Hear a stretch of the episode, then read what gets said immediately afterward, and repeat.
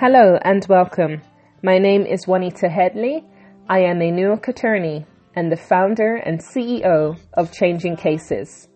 You are listening to a set of podcasts, a series dealing with the issues of human trafficking, child abuse, and of course,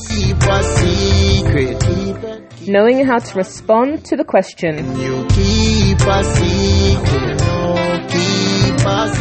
over the following weeks and months, I will be tackling some hard hitting topics with a view to educate, empower, and inspire you to change the way that you think, act, and respond to better safeguard the children in your world.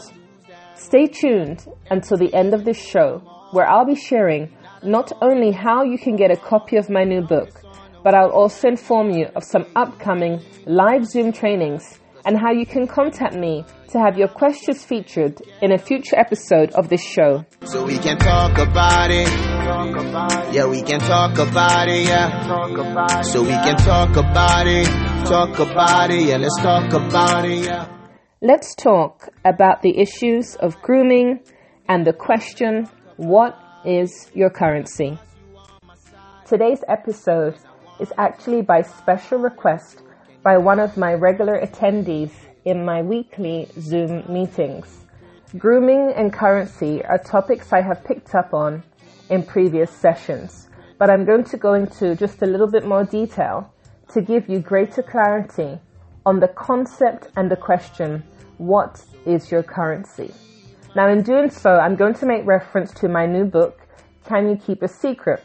where I talk about the topics of human trafficking and child sexual abuse and my own personal story of being a victim of sexual exploitation from the ages of 4 to 10 by my mother's first husband.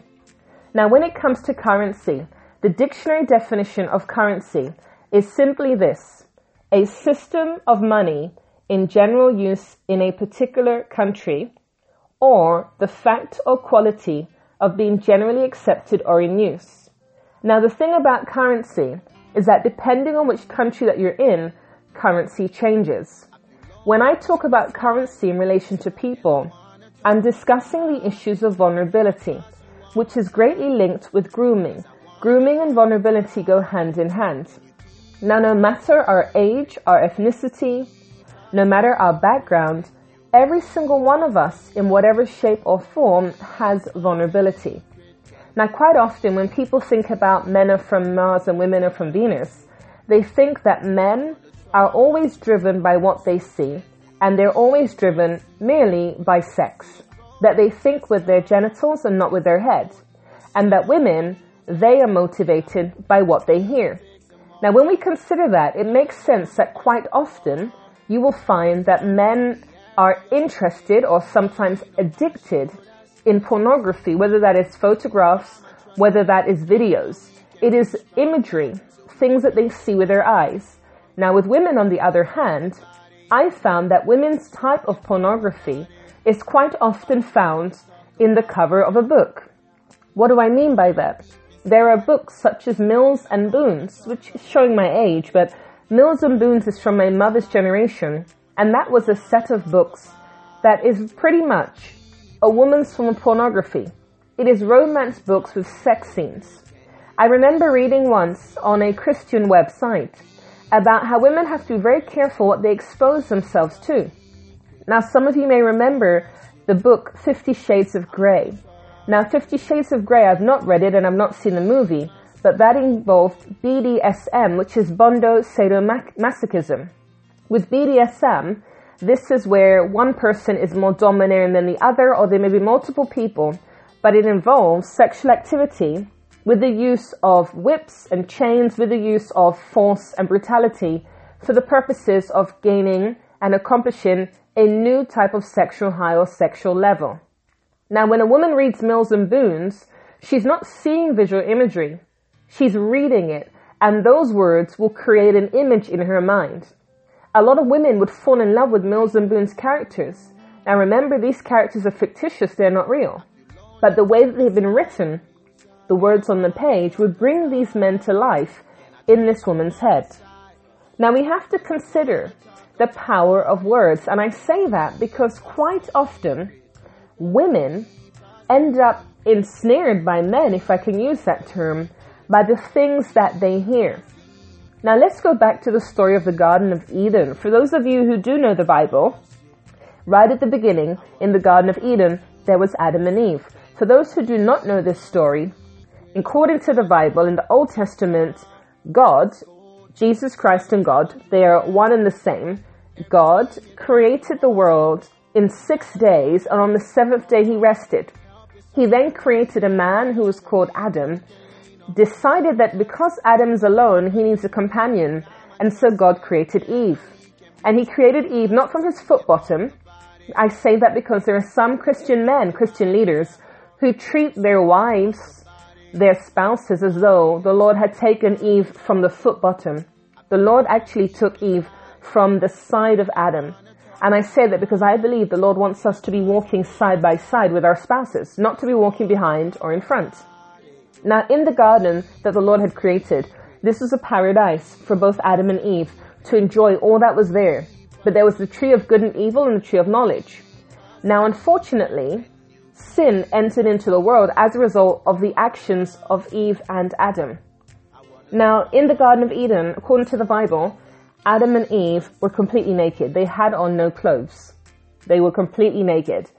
And so Eve is standing and the serpent, as we would know him as Christians, would know him as Satan or the devil. The serpent comes up and starts to engage with Eve. Now, when we think about that story, looking back many, many years later, there are many of us who have the question, why was Eve even talking to a snake? I mean, let's be realistic. Let's say that you have a pet goldfish, a pet hamster.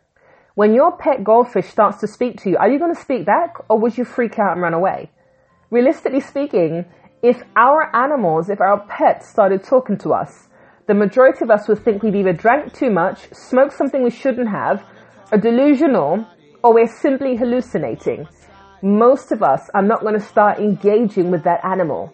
Now that's where Eve was different from your average person because she started to conversate with the snake. As a result of that conversation, despite the satisfaction that she already had in Christ, she decided, I don't have enough satisfaction, I need an apple. She took an apple off a tree and she ate a piece. And then what did she do next? She went up to her husband, Adam, and in the Bible, they were married. I must point that out, they were married. She goes up to her husband and she offers him a bite of the apple. Now remember what I said earlier. Women, it's by words. By the words that are written in a book or the words that they hear. Men, visual, hence why a lot of men watch or have addictions with pornography, visual imagery. Now, even Adam, they were naked, as I just said. Eve eats an apple because she was in conversation, in dialogue with a snake. And then she walks up to her husband and she's naked and she has an apple. Eve is a man, Eve is a woman, Adam is a man. Adam, as a man, sees a naked woman with an apple. And so when he sees a naked woman, he eats the apple and sin falls into the world. So you've got to understand that because of the dynamics of how we're very different, that has a lot to do with how we may interact and engage with one another. And I say that because in relation to grooming and in relation to a child who's been a victim of sexual abuse for countless years, that vulnerability is like a flashing neon light on her forehead or on her back. Imagine this girl's been abused systematically, hanging out with friends at the mall or the shopping center. A guy comes up to her and her friends and starts talking to them. Now he can observe by her body language and behavior her insecurity, the fact she doesn't think she's attractive. And then a few weeks later, when she tags she's in the mall, guess who turns up? The same guy. We have to think about what we're putting out there. There are times that we're in control and times we're not. When you have a neon sign on your forehead that others are attracted to, that is something you cannot control. Unfortunately, we look in the mirror and don't see that neon sign, but other people do which is why we attract certain friends and certain relationships. However, what we post on the internet, we're in control of. So when you're tagging where you are, when you're telling people your personal problems, when you're complaining and venting about your family, your siblings, you're making yourself vulnerable. When you post on Facebook, I don't like my mum, I want to run away from home, there are people who see that and will pounce on that information and take advantage of that. So we have to understand we give off information, some that we control and some that we don't. Now with the neon flashing light, how do we change that? Now you can't just wake up one morning and then all of a sudden your vulnerability has gone away. I wish it was that simple. Realistically, it isn't. What I will say, and I say it time and time again, with therapy, counseling, prayer and healing, the brain is completely restored. Because when you've been sexually abused as a young child, that creates dysfunctions in you and it affects the development of the brain. But there is hope and healing is available. When a person has a broken, a brokenness, whether that's a broken heart, whether that's the defects in the brain, when they have a brokenness, that can be seen and read by people. Sometimes it is so subtle that even the other person doesn't know what they're seeing, but there's something that draws them towards you. Even myself, many of my clients say that I really appreciate the way you listen to me. You listen to me like no other. You're very inspirational. There's something in me that attracts them, and there's something in them that draws me towards them. In other words, my interactions with them are very wholesome and positive. And even if sometimes I may not be 100% listening or 100% attentive because I'm typing as they speak, I'm human, I get distracted, there's something that I'm giving off to them that shows I do care and I am here to support you. And that's what we have to understand. There are things we give off without realizing it. And sometimes that surprises me because when I'm typing up a client's notes, I'm reading emails and listening to them, I'm doing multiple things. I am successfully multitasking. I have one ear to what they're saying and another ear on the information I'm reading. But despite that, that client still feels Juanita is hearing me. Now that's an amazing thing because I have good and pure intentions. But you've got to understand that there are people, pimps, traffickers, abusers, who also have that ability and that skill to be able to listen despite being distracted, despite multitasking, that ability to listen, the ability to support, and with that gifting that they supposedly have, if I can use that term, they use that to take advantage of the person in front of them. Whatever it is they want to take from that person, whether it's their body, whether it's their money, whatever it is they want to take from that person, they will succeed at doing so because they've been able to breach over that wall that we sometimes have to protect ourselves and they have created a bond with the person. I'm sure I've said it before that there are women and girls who date men a lot older than them and they make the statement, I'm with him because he listens to me. Even somebody I was recently talking to, she shared with me that she's happy. But on the other hand, she told me about all the things that are wrong in the relationship. And from the way she described the relationship and from her own words, it sounded like she was actually prostituting herself. She cooks and cleans and looks after this guy, and in return for that, he gives her sex and money. That sounds like prostitution. And she used a term similar to describe the interaction. We often settle for second best without realizing it. When I listened to a sermon a few weeks ago at church, the pastor who was preaching talked about a dog that is sniffing the ground his owner is waiting for him, but the dog is sniffing the ground. And then the dog sees some dog poo and sniffs the dog poo. The master, the owner of the dog, says, Come. But the dog continues to sniff the poo. Sadly, a lot of us are sniffing poo. I don't mean literally. I mean, a lot of us are content and supposedly happy in situations that are not wholesome, that are not positive, in relationships we should not be in, we consider it to be happy because we don't realize there's something so much better than that poo in the ground. It's like that picture on Facebook. The child is holding on to the small teddy bear and will not let go. The father's hand is outstretched in front of the child. His hand is outstretched. And behind his back, he has a massive teddy bear. Sadly, far too often of us, men and women, are holding on tightly to the little teddy bear. We're sniffing on the poo without realizing our master is standing there with something so much better. When you don't realize your worth, when you don't know your value, what happens? You settle for the poo. You settle for the small teddy bear. And when you settle for that, that makes you vulnerable. Why? Because you're settling for second best. You're settling for a person who doesn't respect you, who isn't patient or kind or loving, who treats you like dirt, you're settling for somebody because he pays the bills. You have sex with him because you have a ring on your finger. You're settling. And when you settle, that makes you vulnerable because you don't realize that actually this is not the best. And when compromise seeps into that relationship, you'll adjust It may be slowly and gradual, but you'll adjust to the compromise. When you're in a relationship with a guy and he asks you to have sex with him and you say no, but he keeps asking and you eventually agree, and then eventually he asks you after some time to have sex with a friend and then you agree, and then eventually he says, have sex with my friends to pay the bills, you agree. It's just a little bit of compromise that seeps in and then the rest is history. The Bible talks about how a small bit of yeast will impact the whole loaf of bread. Just a little bit of yeast. You add that to the flour and then your bread will rise. With the absence of yeast, you will not have bread.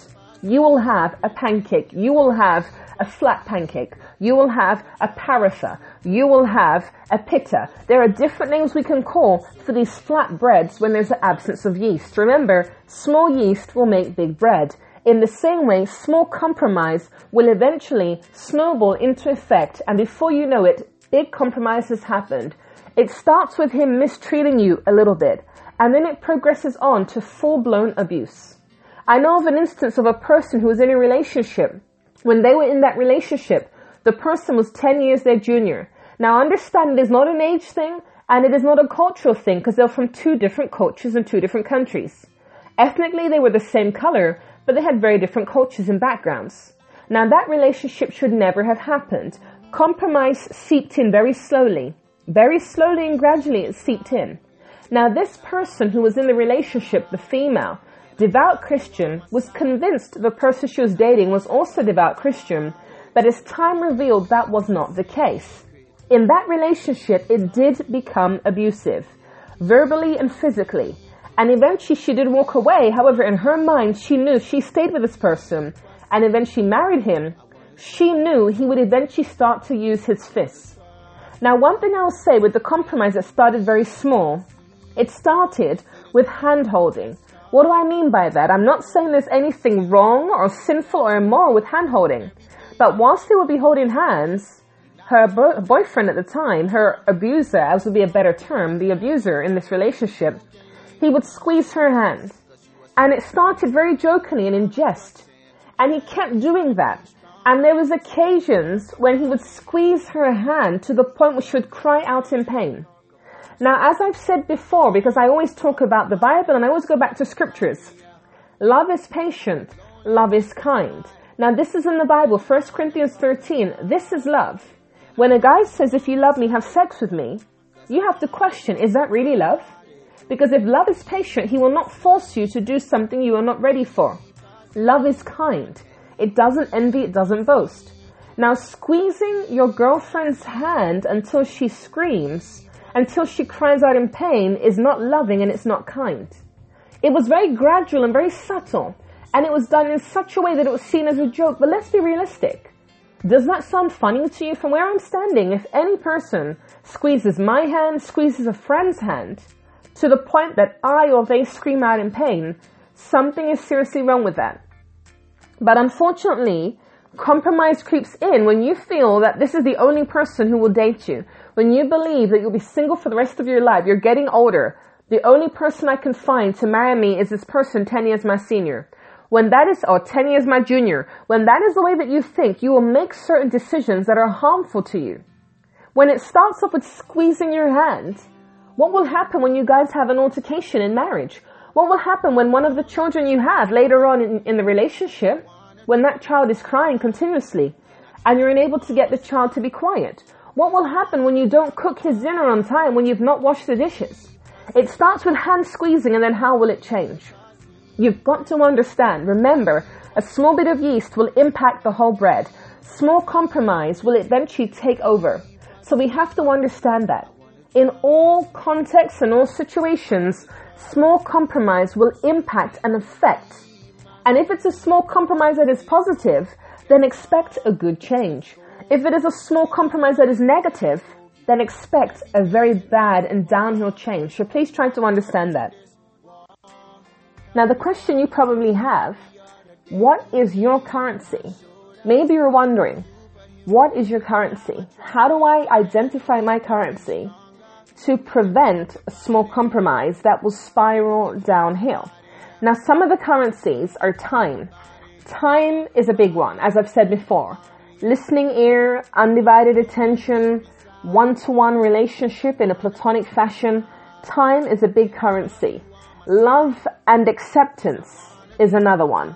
Affection, physical contact, attention, feeling valued and important, money, materialistic items, sex, all of these are types of currencies. And like I've said before, currencies can change. For me, my currency is time. It's like that book, Love Language, which I've quoted many a time and only managed to read it about a year ago when I was in the Philippines.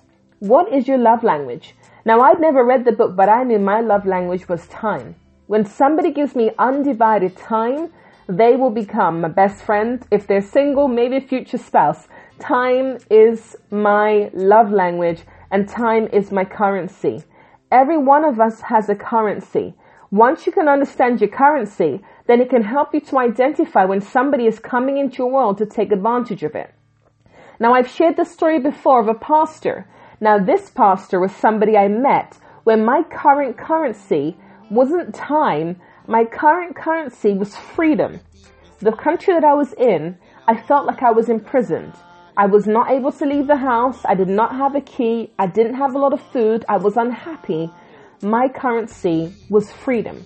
Money in the sense of being able to go out and about. So not money I had to have physically in my hands, but the ability to go out and about. So if that's someone driving me somewhere, paying for my meal, taking me out, not physically having money in my hands, but actually going out and about. And when I was with this pastor in a car, he took me out and that was my first time going out of the house. I had been inside without having the facility to go out, not having the finances to go out. I didn't have any currency in that local country. And this pastor said he would provide me support in my work in human trafficking prevention. He picked me up in a taxi and we traveled to the mall where we met somebody and we spoke and communicated. We met a few times and I will say I was not comfortable with our interactions. On one such occasion, he said to me that he was going to organize for me to speak on the TV, and he said that I could sleep in his home. He said that I could stay there overnight because he was concerned about me being able to get back into the place I was staying. Now, I never told him I had issues getting out of my house. I simply said to him, for me, I don't have the facility to do so. So I can leave if I so choose, but I don't have a key. So I might not be able to get back in until somebody's home but I never gave the impression that I would be stranded or locked out. And so when he offered me to stay in his house, I was very uncomfortable. Number one, his wife was on the other side of the country. And then number two, when I was with him, the kinds of things he would talk to me about, I didn't feel was appropriate. He asked me why I was wearing a ring on my wedding finger. He asked me about a boyfriend. And that's another story that I'd like to share with you. I was in another country did not have the currency of freedom. In fact, on this occasion, my currency was transport home. I'd spoken and I needed transport to get back to my place of residence, so that would have been my currency. And again, a pastor, different country, different pastor, in our drive to my home, he was asking me about my single status. He was asking me why I didn't say anything about the abuse, which is blaming and very inappropriate. And I didn't appreciate his questioning. Asking me my age is nobody's business. Now he's married with a wife 10 or so years younger than him. He's been married for at least two decades. Knowing my age, knowing about the abuse, why I did not say anything is a very inappropriate and irrelevant question. And asking me if I'm in a relationship, again, is irrelevant. The nature of our conversation in that vehicle, for me personally, was not appropriate for a believer and a pastor, a fellow believer. From where I stood, and I'm not over spiritualizing, I felt that he should have discussed with me what's your favorite scripture? What's your favorite song? What would you like me to pray for? Asking me about relationships. How is that wholesome? How is that edifying? How is it glorifying God? As a Christian who's single, asking me about relationships is not important. Because at the end of the day, if I'm single, there's nothing to ask. In the sense of, I'm not wearing a wedding ring. When I speak, I make it clear I'm single. So ask me about relationship status. What are you trying to do? Similarly, another time, my currency was transport. And a guy from church, there seems to be a theme here, doesn't there? A guy from church drove me home and he said, if you need a place to stay, you can stay on the couch with me. My wife stays in the other room with the baby. Now, when he said that to me, the way he said those words, it raised a red flag in my head because he told me I can sleep on the couch with him. Those were his words. He did not say, I can sleep in the living room with him, which is a room. He said on the couch, singular. He didn't say couches, more than one. In other words, what I'm trying to say here, these people in these various instances, in each of the examples, we were in cars together. We were being transported together from point A to B. Either they were taking me somewhere or they were dropping me and going back to their residence. In each of these instances, my currency was transportation. It wasn't time. It wasn't that I needed them to listen to my problems. My currency was transport. They knew I needed transport. They provided transport.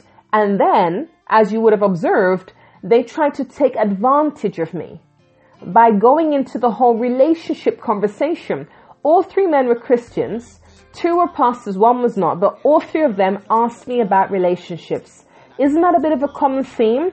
These three incidences took place in two different countries, three men who don't even know each other.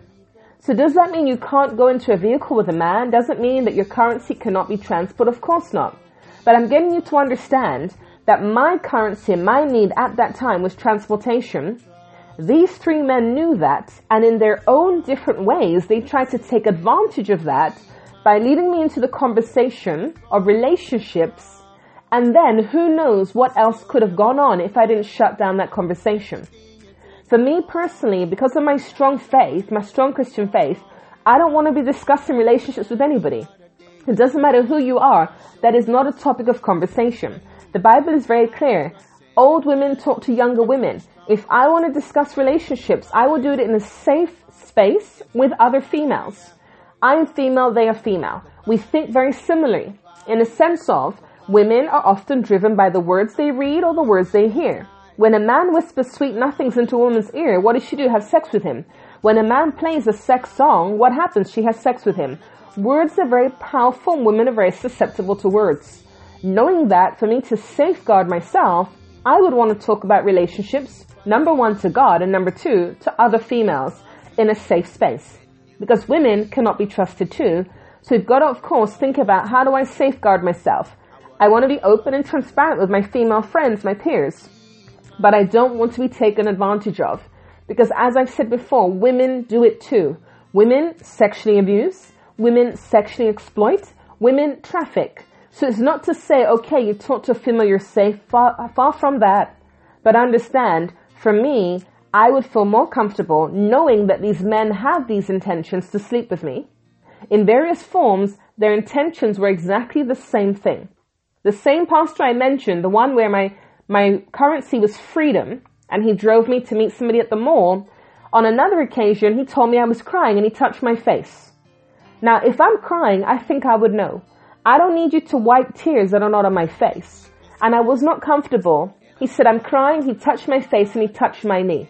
People have asked me, why didn't you do anything? Why didn't you scream? Well, let's be real, guys. When you're groomed, it's often very gradual. It's so gradual. Before you know, oh, I've been abused, I've been raped. It's such a gradual process. So in this instance, he's talking to me. I'm distressed. I'm angry. I'm dealing with a lot of negative emotions. And because of that, he decides to get close to me under the guise of I'm crying when I clearly wasn't. And he touched my knee. There is no reason for a married man to be touching my knee. There is no reason for that. And when he did that, I wasn't comfortable and I did not know how to respond. There are some women who would freeze, who would fight, or would flight. That means would run away. Now I'm in a vehicle. I couldn't run away. Now I didn't fight back, but I pretty much froze. And so what would I do differently if that situation occurred? Because of the virus, I would certainly say, you shouldn't touch me. I might have the virus. So that would be my way, my approach to get him to not do that. But what you need to understand so that you don't feel guilty when you sometimes allow somebody to overstep your personal boundaries, you've got to understand that when a person is grooming, they're often very subtle and very gradual, and the grooming may start with a type of touching that is not criminal in nature. And then when they observe your failure to react, then that's when they just overstep a little bit, that little bit of compromise by touching my knee. And then the compromise would grow and grow and grow. And before you know it, I could be raped because it would not be consensual. Now remember, he's a married man. And that's the thing I want to ask mentally, not to him directly, but mentally. If his wife was in the vehicle, would he have done that? And the answer to that is categorically no. When we do certain things, we've got to question our motives. Would we do this in front of our pastor, our parents? Question our motives. And when a person does something to you, question their motives. When a married man kisses you on the face, you are a minor, you're under the age of 18. A married man, a married pastor, a married elder of a church kisses you on the lips, on your neck, in a private place, meaning in a secluded area. He invites you into a room and kisses you in a way that is inappropriate for a married man. When he does that, you have to ask yourself, would he have done this if his wife was right here in front of him? When you have the answer no, you know that he's overstepped. And that is a little bit of compromise. And if you don't shut down that compromise, it will gradually progress and progress and progress. And before you know it, an offense has probably taken place. We have to protect ourselves. Ask yourself in a situation, what is my currency? When you go out of the house and you're hungry, what is your currency? At that time, your currency is food. On one occasion, I was coming back from travels. I can't remember which country because I travel so much. And there was a guy sitting opposite me on the train. When I was on the train, he started talking to me. And we started conversing a little bit. And he said, I thought you were with that guy because the guy who got on the train with me asked me a question. Now, I'm one of those people who do not like people to assume because I'm black, I'm hanging out with somebody who's black. I have no issues with being friends with people the same color as me, but the point I'm making, if I'm standing in a line, or if I'm sitting on a chair, don't assume because the person beside me is the same color, the person behind me is the same color, we're friends. That is ignorance. Because I know from my assumptions, and I know very strongly from my assumptions of living in this world for so many years, XX, secret age, I have not seen or witnessed a person ask two white men, do you know each other? Two white women, do you know each other when they're lining up? But I've had that asked to me when I was in the airport on one occasion. That's what somebody actually did to me. One of the customs said, are you with that guy? I said, no, I'm not with him. And he stamped my passport wrong and I didn't even realize I was so infuriated. This is the Philippines. There are pretty much no black people in the airport. There's a black guy and a black girl lining up behind each other. They assumed wrongly we're related or we're friends. No, we're not related. We're not in a relationship and we're not friends. So when this guy on the train wrongly assumed that I'm connected to this guy, I was very annoyed by that. I'm from the Caribbean originally, born in England. This guy's an African. We have no connection. I'm not an African, wasn't born there, never lived there. He's an African. I'm a Jamaican, born in England. We have no connection. We don't even look the same. We have no connection at all. I just, I don't like ignorance. So I was quite annoyed by that. But I let it go past and we spoke a bit. When I got off the train, he told me that he works for a very famous hotel. And because of my talks around the world, I said, Oh, that's amazing. I'd love you to connect me so I can give my talk. I gave him my business card and he said he'll email me. So he dropped me an email. And as we kept walking, he offered me for a meal. Now, I had just been on the train and I hadn't eaten anything. I had a sandwich, but I hadn't eaten at the time. And he said, Would you like to go for a meal? And I said, Sure, as long as you're paying. I'm very transparent and very frank, as I'm sure you can tell. And I said to him, As long as you're paying. And so we walked and we managed to find a restaurant that I wanted to try out. We got there and they had a new vegan menu and I ordered from the vegan menu. When we went there, we had a nice time and I enjoyed talking to him. He was a little bit older than me, maybe 10 years my senior, I can't tell. Nice guy, nice chat. One thing I was uncomfortable about is that I had a complaint, not about the food, but about the service. And so he called over the manager, expressed the complaint to the manager, but then he told her that I was so unhappy that I wanted to walk out of the restaurant. I wanted to leave. Now that was an outright lie. He didn't buy anything. He just ordered himself a bottle of alcohol and I ordered food. Now from where I stood, I felt as though he did not want to pay for his meal. That's what I felt. My meal, his meal, same difference, meaning the meal that he was supposed to pay for. I thought he didn't want to pay for his meal. And so that's why he said that to the restaurant owner. She said, I'll give you a discount. And he asked if I'm happy with that. I agreed. But remember, I wasn't paying and I didn't care. I was upset with the situation, but I really did not care whether they gave a refund, a discount. I wasn't bothered. I wasn't paying. I was not comfortable with that at all and I observed him. I, I, I, knew he's paying and I wasn't paying and I didn't even need a meal because I had my sandwich, but I observed his behavior. He went to the restroom and he came back. He had a massive suitcase that was around the corner. So when he got up to go to the restroom, I just kept an eye on him, on the restroom and his suitcase. He came back. He eventually paid for the meal. Sometime later when he had, we, we separated, he told me before we separated that he would email me and I said, that's fine. He did email me I told him I'd be home in about three hours. He emailed me when we met before we went for our meal, and then he emailed again about two hours later. And in his email, he said that he'd be hanging around for an extra day at this hotel, and he told me that he was looking to get my response. Now, what bothered me was the fact that I told him I'd be home in three hours. I don't have a UK SIM card and I don't need one. I use Wi-Fi. So I, if I tell you I'm going to be home in three hours and you email me in two hours, then I think you're being impatient. Love is patient. Now, I'm not saying that he loves me, not at all, but I'm telling you a, a demonstration, an act of love, and I mean platonically so, we're strangers after all, love is patient. If I tell you that I'm going to be home in three hours, you need to be patient. Do not harass me and say, oh, I've not got an email back. When he emailed me, I observed he told me he's staying an extra day. I observed he told me the name of his hotel. Now, I don't need to know your name of your hotel. I don't need to know how many days you're staying because I'm not going to go to your hotel and I'm not going to sleep with you. Now, when we met, what was my currency? I actually didn't have a currency right then. I will say I'm a vegan and I love to eat in restaurants. So theoretically, my currency was free food. And so when he took me to the restaurant, he knew he has to pay. He wasn't particularly willing to pay, hence why he made this big drama out of an issue that was very, very small. On that occasion, my currency was technically a free meal. In other words, I want you to understand your currency can change. Because when he met me, he offered me a meal and I agreed, and therefore my currency became a free meal. Now, let's look at it today. Today, what is my currency? I'm at home. I'm in the comfort of my home and I've had my lunch, stroke dinner. My currency today is not a free meal. My currency changes. When you can understand how your currency changes, then you're able to ascertain when a person comes into your world, if they've identified your currency, free meal, and whether that person will be around for the long haul. Long haul. If they're just there to provide you a free meal, they've seen your currency, your vulnerability, you're hungry. That's your currency. They meet your currency. Freedom, transport. They see your currency, they meet it. But if they stick around, then you've got to determine why are they still here? Remember, currencies change. But maybe they've seen today your currency is a meal. But they know underlining Juanita's currency is time. Her currency is always changing.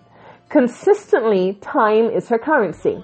For this woman I mentioned, her currency is sex and companionship. So this guy she's in a relationship, he provides her companionship and sex. That is her currency. She says she's happy, but she's not happy.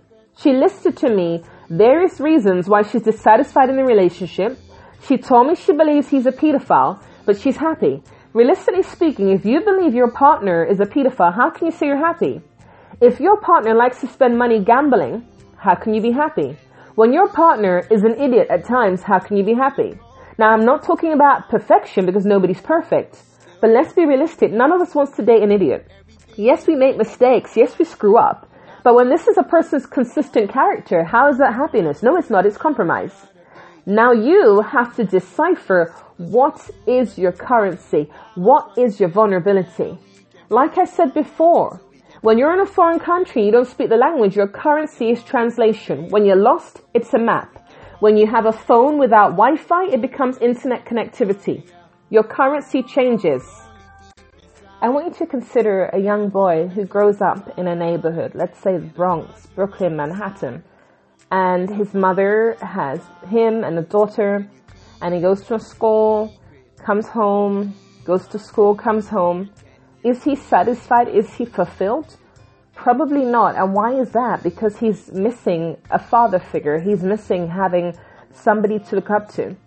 You have to sometimes question and wonder why is it that young black boys feel the need and the desire to join gangs?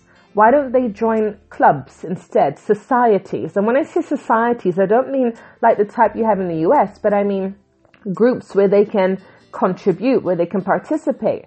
Cooking classes. What about karate? What about a gym group? But they don't do that. Instead, they join gangs and understand it's not always about making money or selling illegal drugs. It's about having somebody to affirm them. Think about it. If you've never had a father figure, if you've never had a guy who looks up to you or you look up to them, a role model, then what are you going to do? You're going to go looking for that. What about girls who grow up, let's say single mom, no father? What is she going to do? She too is going to be looking for that. It is not always the case, but generally speaking, A young boy who grows up without a father, his currency, generally speaking, would be having the affirmation of a father figure. And then with a girl who grows up without a father, generally speaking, her currency could again be having a father figure. Because as I've said time and time again, why do we have young women and girls dating men so much older? Because he listens, not because he's attractive. And these good old men, good, I say good, loose term, these good old men, what do they do? They know that this girl is looking for someone to listen, so they meet those needs. They get sexual activity with a younger woman, a younger girl. In return, all they do is listen. And do they really listen? That is the question. Just because the TV is off and their phone is on silent doesn't mean they're really listening. Maybe they're simply just enjoying the luxury of having a young woman, a young girl in their arm.